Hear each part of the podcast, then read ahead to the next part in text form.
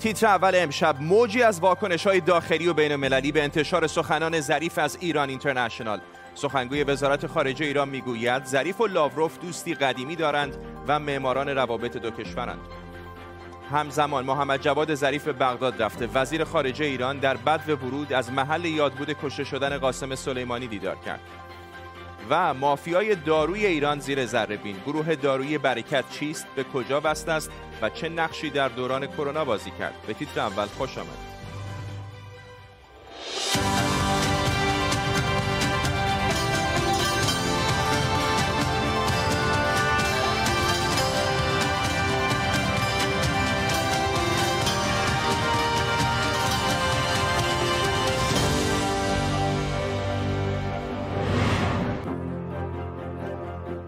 سلام به شما. انتشار فایل صوتی محمد جواد ظریف وزیر امور خارجه ایران از ایران اینترنشنال با موجی از واکنش های گسترده داخلی و بین المللی روبرو شده.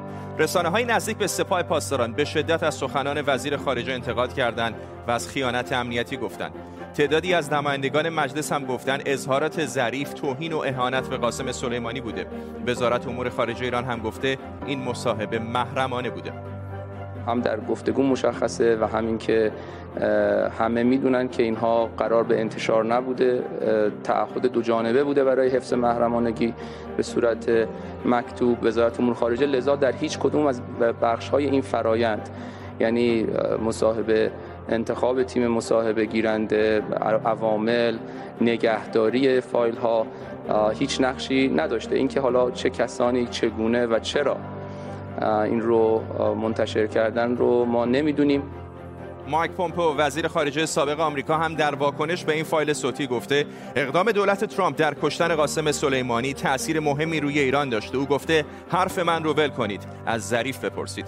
در طول برنامه به کمک تیمی از کارشناسان خبرنگاران این موضوع و خبرهای دیگر رو دنبال می‌کنیم. پیش از همه بریم سراغ نیلوفر پور ابراهیم. همکارم در پاریس. نیلوفر واکنش ها بسیار زیاد بوده هم در داخل ایران هم در سطح بین از مهمترین هاش برامون بگو.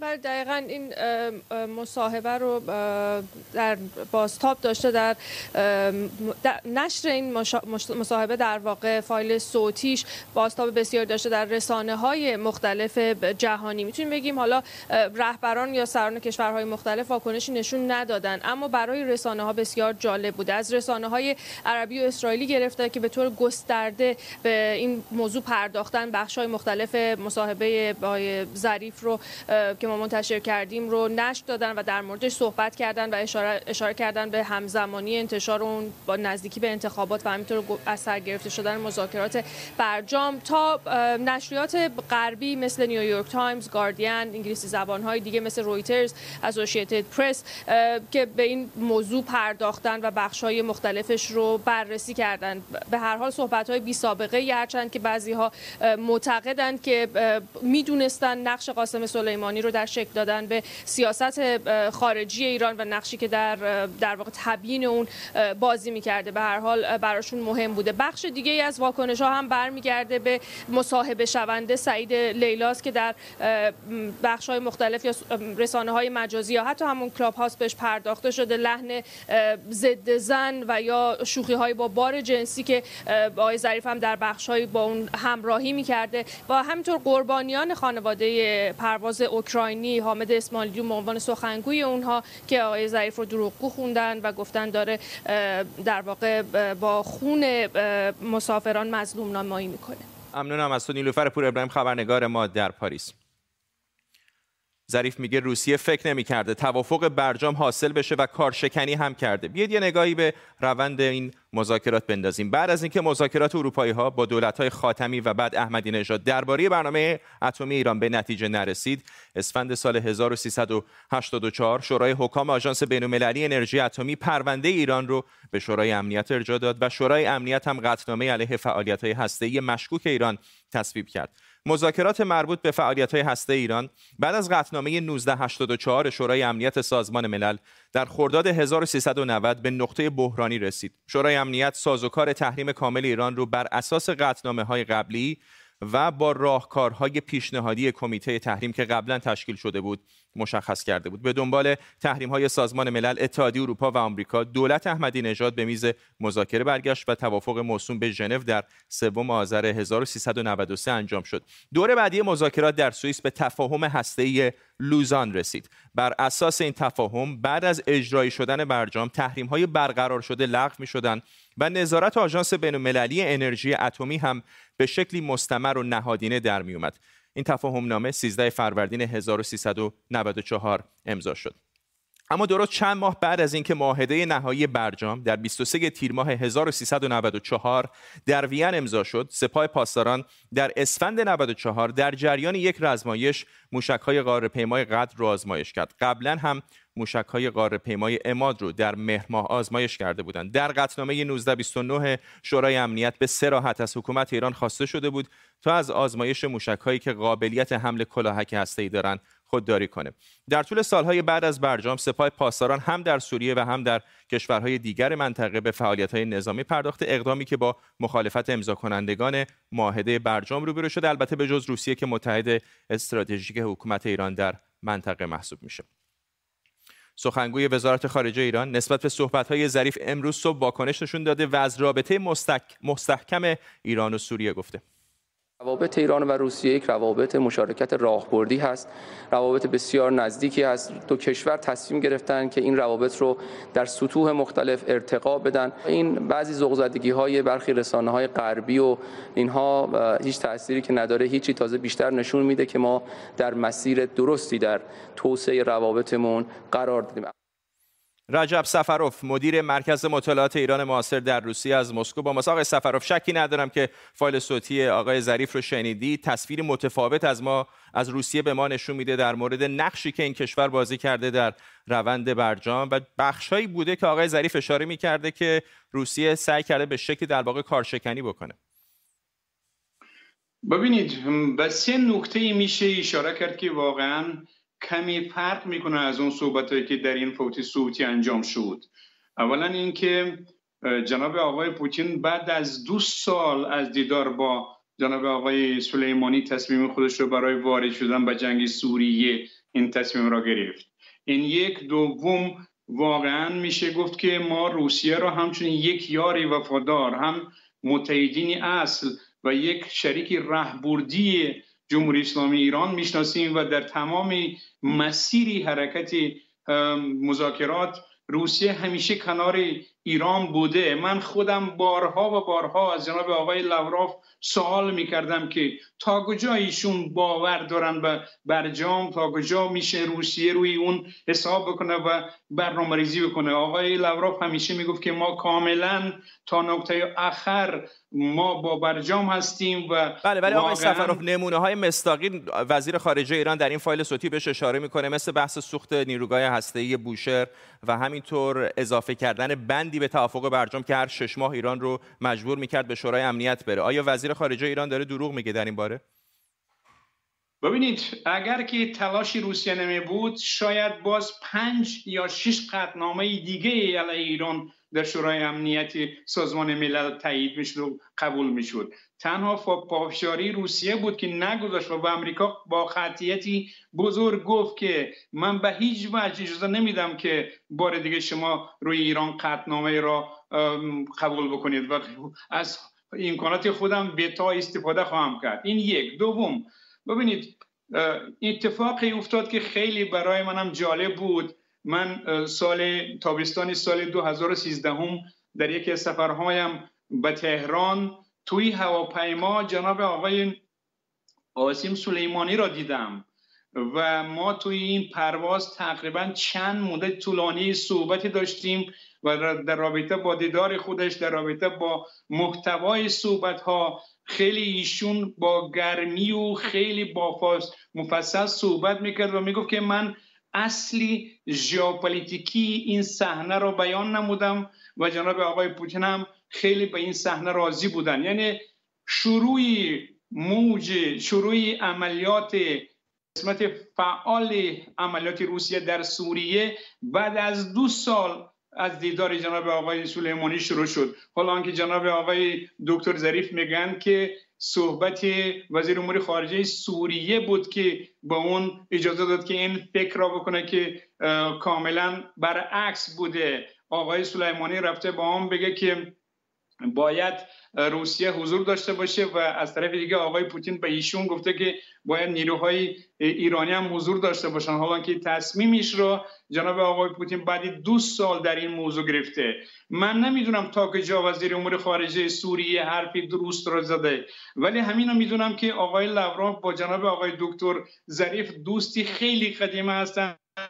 بارها و بارها شیدم که آقای لوراف آقای ظریف را همچون دوستی عزیز و صمیمانه خودش اعلام می‌کنه. میگه مای دروگ یعنی دوستی عزیز آقای سفرов سخنگوی وزارت خارجه ایران هم همین حرفایی رو که شما می‌زنید امروز زده. اما بالاخره بعد از انتشار این فایل صوتی شکی نیستش که یک لطمه ای به روابط دست کم عمومی ایران و روسیه وارد شده. اینطور نیست به نظر شما؟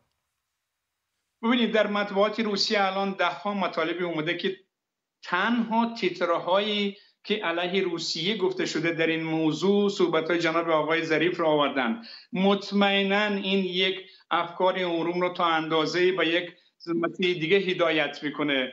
ولی در اصل ما می‌دونیم که این توته های خیلی بدخواهان روابط روسیه و ایران هستند که اصلا در این حالت هم نمی‌گذارن که این نزدیک شوی روسیه و ایران با صورت پیدا بکنه. چون که نزدیک شوی این دو کشور که مسیری استراتژی رو داره عبور می‌کنه الان به نفع خیلی کشورها نیست و این نیروی میشه که صحنه ژئوپلیتیکی جهان را عوض می‌کنه. واقعا این به این نکته هم جناب آقای قاسم سلیمانی در اون صحبت با بنده اشاره نموده بود. بنابراین من می‌کنم که در خیلی مورد اولا که این صحبت هفت ساعت بوده نه سه ساعتی که ما ما و شما شنیدیم. در اونجاها خیلی می‌تونه یک قسمتی اون از این استفاده بشه که صحنه کامل نیست. باید ما منتظر باشیم که تمام این مصاحبه را ببینیم یا بشنویم. بنابراین من فکر می‌کنم که اینجا بی بازی های اقواگران دشمنان روابط روسیه و ایران کار بله. درست نشده. حتما اینجا برنامه‌ریزی شده که ما الان نمی‌دونیم تا کجا کدامش درستی کدامش درست نیست. بنابراین من فکر می‌کنم که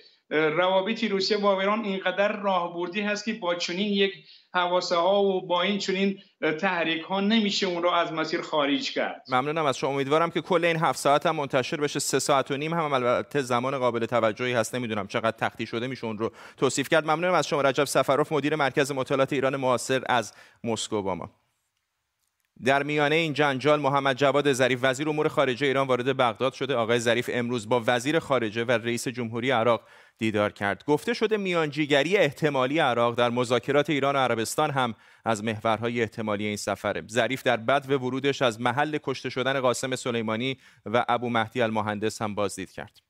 ما دو شهید بزرگوار ما شهید حاج قاسم سلیمانی و شهید ابو مهدی المهندس نماد مقاومت در این دو کشور هستند.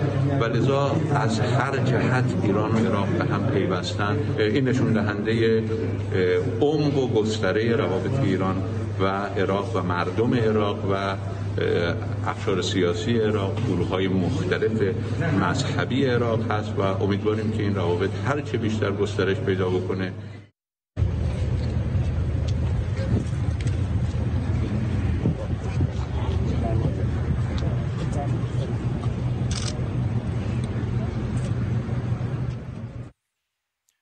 جعفر هاشمی حقوقدان و پژوهشگر خاورمیانه و جهان عرب از لیدز با ماست آقای هاشمی یکی از گمان زنی ها این هستش که عراق می‌تونه نقش میانجی بازی بکنه بین ایران و عربستان سعودی. فکر می‌کنید چقدر این سفر آقای ظریف می‌تونه مربوط به همین موضوع باشه؟ با سلام و وقت بخیر. قطعا یکی از پروندهای مهمی که ایشون پیگیری می‌کنن و در راستای اجرای فرامین اونهایی که سیاست میدان یا اهل میدان نامگذاری کرده در همین راستا ایشون سعی می‌کنن این سیاست رو پیگیری بکنن و یکی از مهمترین پرونده ها که پیش از ایشون در واقع سایر عناصر امنیتی خود سلیمانی هم پیگیر بهبودی روابط میان ایران و عربستان بوده. یکی از مهمترین پرونده ها همینه و نهایتا با توجه به اینکه اخیرا یک نشستی در سطح مقامات امنیتی از سوی طرفین برگزار شده. قطعا نیاز هست که باز این ماسک دیپلماسی و در واقع این پوشش دیپلماتیک بیاد و این رو کاور بکنه تا بتوانند این گفتگوها تداوم بدن. پرونده های دیگر هم باز هم مرتبط با همین سیاست میدانی که ایشون گفتن در خصوص بحث کردستان.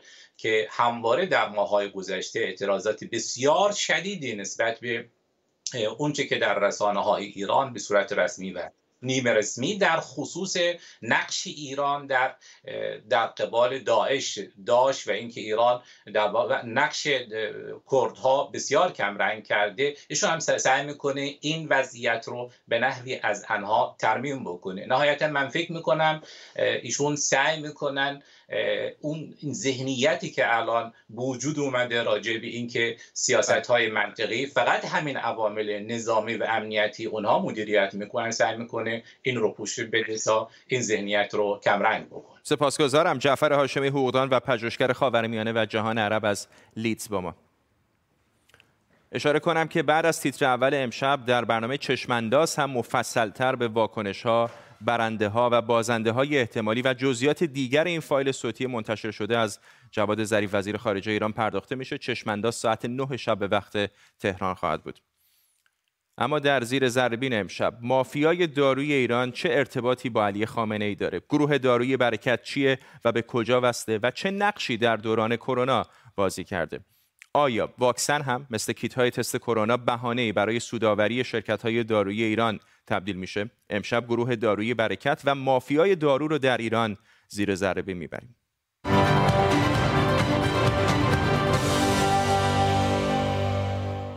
این نموداری که الان می‌بینید مربوط به شرکت های دارویی حاضر در بورس. شرکت های قرمز رنگ به واسطه بنیاد برکت و ستاد اجرایی فرمان امام به علی خامنه ای رهبر ایران وصل میشن. اما برای اینکه این رابطه رو کشف کنیم بذارید از روش مهندسی معکوس استفاده کنیم. این بنیاد برکت الان داره واکسن هم می‌سازه. واکسن کویرا مرکت با 20 هزار داوطلب وارد مرحله سوم کارآزمایی بالینی شد. اگر ماجرای شرکت KBC رو نشنیدید به طور خلاصه اینه. چند ماه بعد از اینکه بسیاری از کشورها کیت تست کرونا خریدن یا تولید کردن طی مذاکراتی شرکت ایرانی ایرگان مهر با شرکت میکوبایومید کره جنوبی 500 کیت تشخیص کرونا وارد ایران کردند. در حالی که شرکت ایرگامه منتظر مجوز از وزارت بهداشت برای قرارداد با کره جنوبی بود فروش این کیت ها رو به بنیاد برکت هم پیشنهاد داد. بنیاد برکت هم گفته بود که در راستای منویات رهبر جمهوری اسلامی برای حمایت از تولید ملی این نهاد امکان مشارکت در پروژه رو نداره. در شرایطی که ایران مهرگان مهرگان با رئیس دفتر رئیس جمهوری ایران مکاتبه می‌کرد تا هر چه زودتر مجوز بگیره شرکتی به نام KBC بدون گرفتن مجوز از وزارت بهداشت با همون شرکت کره قرارداد بست و در واقع ایران مهرگان رو دور زد. این شرکت KBC اصلا از کجا سر و کلش پیدا شد؟ این سهامداراش کی هستند ترین سهامدارانش گروه داروی صبحانه با 67 درصد و نام سرمایه گذاری اطلاع البرز هم میشه در این فهرست دید. با روش مهندسی معکوس ببینیم به کجا می‌رسیم. شرکت سخندارو یکی از تولید کننده های برتر در قرص و قرص روکش داره. در حقیقت جزو ستای اول هست که در پاره از اوقات پاری از زمانها رتبه اول تولید و در سطح کشور گرفته به خودش. بریم سراغ شرکت دارویی صبحان. عمده ترین سهامداران صبحان سرمایه گذاری البرزه اینجا هم دوباره نام سرمایه گذاری اطلاع البرز به چشم می‌خوره. این دو تا شرکت یعنی سرمایه گذاری البرز و سرمایه گذاری اطلاع البرز در مجموع نزدیک 70 درصد دارو رو تصاحب کردند. پس الان باید بریم سراغ سرمایه گذاری البرز. به ارزش روز 8000 میلیارد و 500 میلیون تومن 50 درصد سهام سرمایه گذاری البرز متعلق به گروه دارویی برکته یه یک درصد هم هست که برای ما خیلی مهمه و یادتون بمونه که دیرتر بهش برمیگردیم. شرکت سرمایه گذاری تدبیر. توی روند معکوسی که اومدیم باید الان بریم سراغ گروه دارویی برکت. اما یه نکته بین سالهای 97 و 98 توجه ما رو به خودش جلب کرده سال 97 گروه اقتصادی تدبیر با نزدیک 74 درصد عمده ترین سهامدار برکته. سال 98 اما یهو تدبیر ناپدید شده و به جاش شرکت کارندیش نشسته با 57 درصد. بررسی های ما نشون داده که آدرس کارندیش دوران معاصر و گروه مشاوران مدیریت و مطالعات راهبردی تدبیر یکیه. بهتون خواهیم گفت که دلیل این تغییر نام چی می‌تونه باشه. اما این هیئت مدیره مشاوران مدیریت و مطالعات راهبردی تدبیره. چون آدرسش با کارندیش معاصر یکی بود بهش اشاره کردیم و نشون میده این شرکت از جمله شرکت های تدبیره که با 72 درصد تا قبل از سال 98 عمده ترین سهامدار گروه برکت بوده و از سال 98 سهمش به 19 درصد کاهش کرده و جاش رو شرکت کارندیش معاصر گرفته. همون شرکتی که آدرسش با شرکت راهبردی تدبیر یکیه. یکی از جهتگیری های جدی که ستاد طی این چند سال گذشته دنبال کرده بحث پر کردن خلای داروهایی که در کشور تولید نمیشه. ما الان در کشور بیش از 97 درصد داروی کشور داخل کشور تهیه میشه. اگه یک قدم به عقب برگردیم خواهیم دید که گروه دارویی برکت در واقع زیر نظر ستاد اجرایی فرمان امامه که مستقیما زیر نظر رهبر ایران کار می‌کنه. و از اونجایی که سهم عمده برکت از طریق شرکت مشاوران گروه تدبیر کارندیش معاصر و سایر شرکت های وابسته به تدبیر متعلق به ستاد اجرایی فرمان امامه میشه گفت بنیاد گروه دارویی برکت و بقیه شرکت های قرمز رنگ زیر نظر آقای خامنه ای بخش بزرگی از بازار دارو رو در ایران به دست دارن که فقط یک قلمش یعنی گروه داروی برکت ارزشی معادل 19 هزار میلیارد تومن داره. بنابراین احتمالا دلیل تغییر نام سهامدار اصلی گروه داروی برکت فرار از تحریم هاست چرا که ستاد اجرای فرمان امام و شرکت های تدبیر که زیر نظر علی خامنه ایان تحریمن و شرکت KBC که ما بررسی هامون رو با اون شروع کردیم با ارزش روز 800 میلیارد تومن از کوچکترین شرکت های وابسته به برکت و فرمان اجرایی امامه. اما اینکه چطور؟ شرکت KBC می‌تونه بدون پاسخگویی به تعویق خرید تست کرونا دست بزنه و بدون مجوز تست کرونا رو بخره شاید بی رفت به این دو نفر نیست. حمیدرضا جمشیدی و سردار سپاه نصرالله فتیان وضع غذای بیماران کرونایی خوب نیست و با این همه اظهار علاقه مردم و همراهی مردم میشه با کمک مردم با کمک دستگاه های مردم نهاد بخش های خصوصی بالاخره غذاهای بهتری رو به این بیمارا داد. این آقای حمیدرضا جمشیدی رئیس هیئت مدیره بنیاد برکت وابسته به ستاد اجرایی دبیر ستاد مبارزه با کرونا هم هست و نصرالله فتیان نایب رئیس هیئت مدیره برکت مدیر هماهنگی ستاد مبارزه با کرونا هم هست. به این وضعیت میگن تضاد منافع یعنی شاغل بودن در دو جایی که منافع دو شغل در تضاد با یکدیگر قرار می‌گیره. در اون مورد مقامات عالی رتبه وزارت بهداشت که از فعالیت های اقتصادی شرکت KBC متنفع بودن با شرکت کره به نیت سود اقتصادی قرارداد بستند. آیا خرید و توزیع واکسن کرونا هم به سرنوشت خرید کیت تست کرونا و سودجویی شرکت های وابسته به علی خامنه دچار شده و ایرانی ها دوباره قربانی مافیای دارو در ایران شدند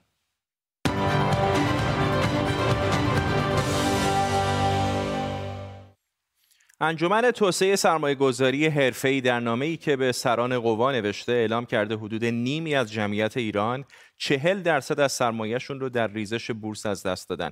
این انجمن وضعیت اقتصاد و بازار سرمایه کشور رو بسیار اسفبار توصیف کرده و گفته آیا هیچ کشوری در جهان می‌تونه خودش رو در برابر از دست رفتن دارایی و ثروت نیمی از مردمش بی تفاوت بدونه؟